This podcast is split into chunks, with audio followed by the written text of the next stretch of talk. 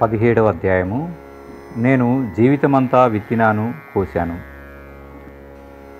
అనేక సార్లు అనేక పెద్ద మొత్తాల్లో నాకు డబ్బు అవసరమైనది. గాయత్రి తపోభూమి శాంతికుంజ్ బ్రహ్మవచ్చస్ భవనాలు కొన్ని కోట్ల వ్యయంతో నిర్మింపబడినాయి. మనుష్యుల ముందు చేయి చాపను అనే నా అయాచక వ్రతం భంగం కాకుండా అన్ని అవసరాలు తీరేవి. నా దగ్గర ఉన్న ప్రతి పైసాని భగవంతుని పొలంలో నాటినందుకు నాకు తిరిగి ఇచ్చిన ఫలితం ఇది. వ్యక్తిగతంగా నా జేబులు ఖాళీగా ఉంటాయి. కానీ ప్రణాళికలు కోటీశ్వరుడు కూడా సాహసించని వేసి సాధిస్తాను. ఇదంతా నా గురుదేవులు ఇచ్చిన సూత్రం. నాటు కోసుకో ద్వారానే సంభవం అయింది హిమాలయాల నుండి హరిద్వార్ తిరిగి వచ్చాక ఆశ్రమం యొక్క ప్రాథమిక నిర్మాణం అయ్యాక విస్తరణకు సాధనాల అవసరం ఏర్పడింది. విషమ పరిస్థితుల్లో పోరాడటానికి నాకు ఎన్నో సాధనాలు వ్యక్తుల సహకారం అవసరమైంది. రెండు పనులు చేయవలసి ఉన్నది. సంఘర్షణ సృజన. ఇప్పటి వరకు మానవజాతి సాధించిన సభ్యత ప్రగతి సంస్కృతి వీటిని నాశనం చేయటానికి ప్రయత్నించే విషమ పరిస్థితుల్లో సంఘర్షించాలి. భవిష్యత్తును ఉజ్వలంగా వెలిగేటట్టు చేసి సుఖశాంతులతో నింపే పరిస్థితులను సృజించాలి. ఈ రెండు కార్యాలు ఒకరిద్దరు కొరకు కాక పృథ్వీ మీద నివసించే ఎనిమిది వందల కోట్ల మానవుల కొరకు చేయాలి. అందువల్ల ఈ కార్యక్రమం బాగా విస్తరింపచేయాలి. నా కోసం నేను ఏమీ చేసుకొనవసరం లేదు. కడుపు నింపుకోవటానికి పశుపక్షాదులకు ఆహారం ఏర్పాటు చేసిన సృష్టికర్త నన్ను ఆకలితో ఎందుకు ఉంచుతాడు? ఆకలితో నిద్రలేచిన మనిషి ఎవరూ ఆకలితో నిద్రపోడు. ఈ నమ్మకం స్వార్థపర కోరికల్ని ఆదులోన్నతించేసింది తెంచేసింది. లోభమోహాలు ఎప్పుడూ బాధ పెట్టలేదు. కోరికలు తృష్ణ అహంకారము నన్ను తమ బంధనాలలోకి తీసుకుపోయాయి. చేసేదంతా భగవంతుని కొరకు గురుదేవుని నిర్దేశానుసారం చేయటమే. ఆయన రెండు పనులని చెప్పేవారు. సంఘర్షణ సృజన. ఇవి చేయటానికి నాలో ఎప్పుడూ ఉత్సాహం ఉండేది. పని ఎగవేసే ప్రవృత్తి నా ఏనాడూ లేదు. ఆ కోరిక రాలేదు. ఏది చేసినా పూర్తి తన్మయత్వం తత్పరతో చేయటం జన్మతహా వచ్చింది. నూతన సృజన కొరకు అనేక సాధనాలు కావాలి. అవి ఎలా ఎప్పుడు ఎవరి వద్ద నుండి లభిస్తాయి? ఈ ప్రశ్నకు జవాబుగా గురుదేవులు ఒకే ఒక విధానాన్ని తెలిపారు. అది నాటుకో కోసుకో. Sow and reap.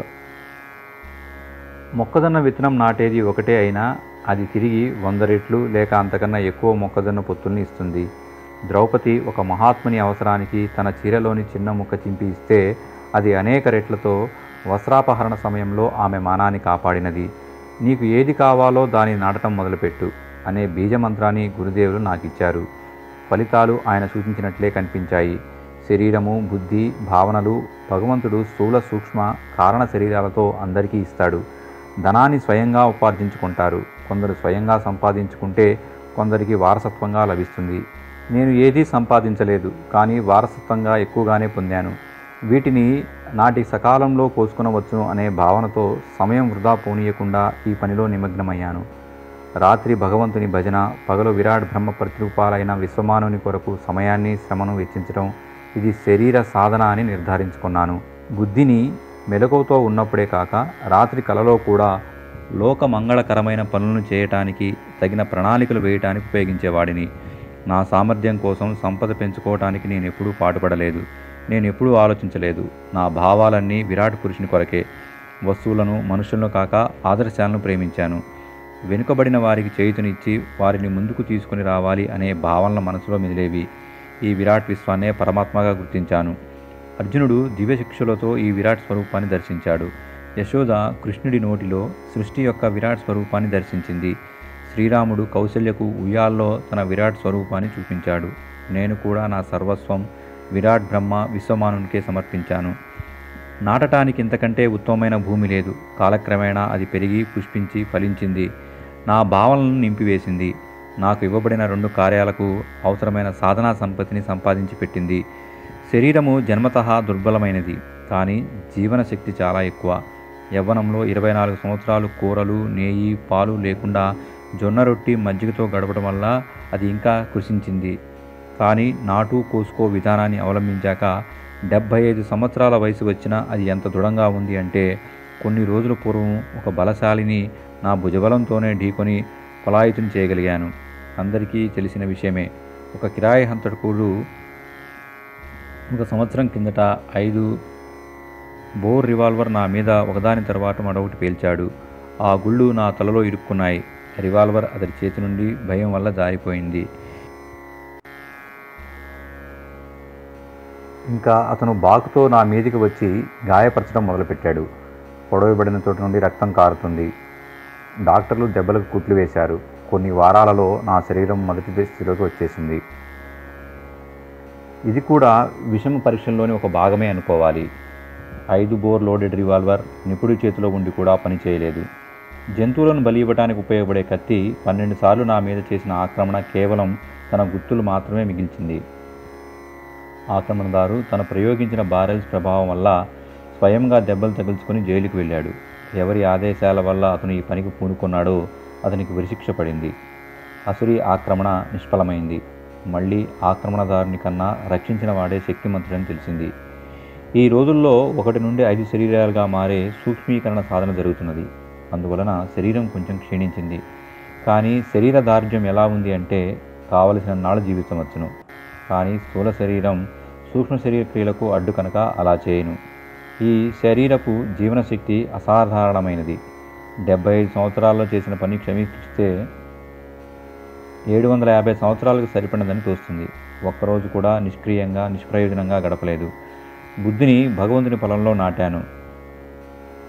అది అసాధారణ ప్రతిభగా వికసించింది. ఇప్పటి వరకు వ్రాసిన సాహిత్యాన్ని చూస్తే నా శరీర భారానికి సమానంగా ఉంటుంది.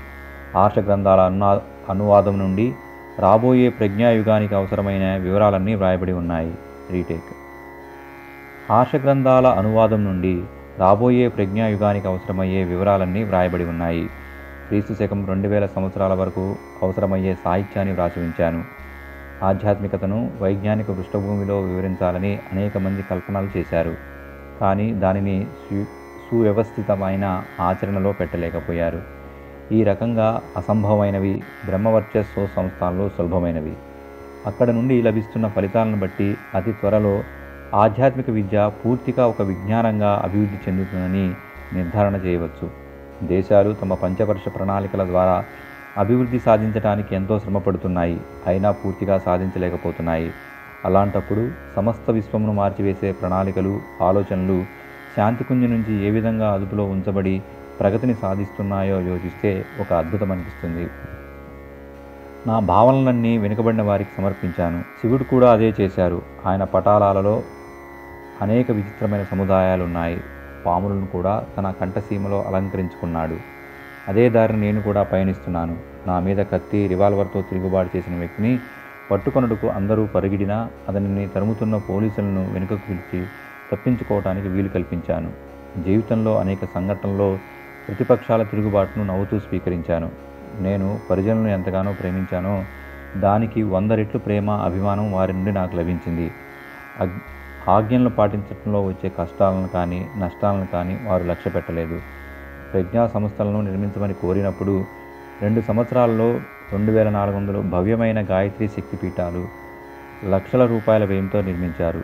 నా మీద తిరుగుబాటు జరిగినప్పుడు మానవ సముద్రం ఉప్పొంగిందా అన్నట్లు పరిజనులు పగ తీర్చుకోవాలి అన్న ఉద్దేశంతో వచ్చిపడ్డారు నేను మాతాజీ వారి భావనను అతి కష్టం మీద మార్చగలిగాము. ఇది నా మీద ఉన్న ప్రేమ అభిమానము ఆత్మీయత యొక్క వ్యక్తీకరణ. నా జీవితం అంతా ప్రేమను కూడబెట్టాను పంచాను. ఈ ప్రేమ బంధం వల్లనే మాతాజీ నీడవలే అన్ని పరిస్థితుల్లో నాతో సహకరించి ఒక ప్రాణం రెండు శరీరాల వలె జీవిస్తూ నన్ను ఇంతవాడిని చేసింది. పశుపక్షాదుల్లో కూడా నేను ఈ విధమైన ప్రేమను పొందగలిగాను. మనుషులను చూసి దూరంగా పారిపోయే అనేక ప్రాణులు నా చుట్టూ తిరుగుతూ నా పక్కన ఎద్దుకోవటం వలన అనేక వేల మంది కళ్ళారా చూసి ఆశ్చర్యపోయారు. ఇది చమత్కారం కాదు విశుద్ధమైన ప్రేమ ఫలితము. అనేక సార్లు అనేక పెద్ద మొత్తాల్లో నాకు డబ్బు అవసరమైనది.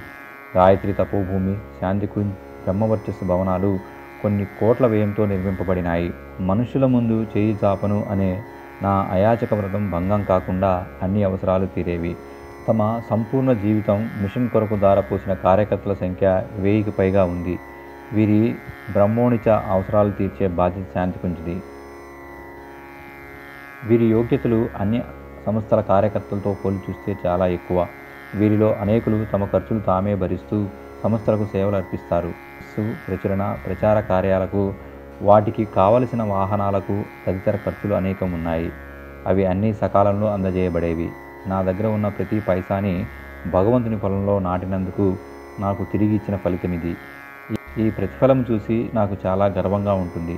జమీందారీ సమాప్తమైన తర్వాత వచ్చిన ధనరాశినంతా గాయత్రి తపోభూమి నిర్మాణానికి వెచ్చించాను. పూర్వీకుల ద్వారా లభించిందంతా నా జన్మభూమిలో హై స్కూలు ఆసుపత్రి నిర్మాణానికి ఇచ్చివేశాను. వ్యక్తిగతంగా నా జేబులు ఖాళీగా ఉంటాయి. కానీ ప్రణాళికలు కోటీశ్వరుడు కూడా సాహసించని వేసి సాధిస్తాను. ఇదంతా నా గురుదేవులు ఇచ్చిన సూత్రం.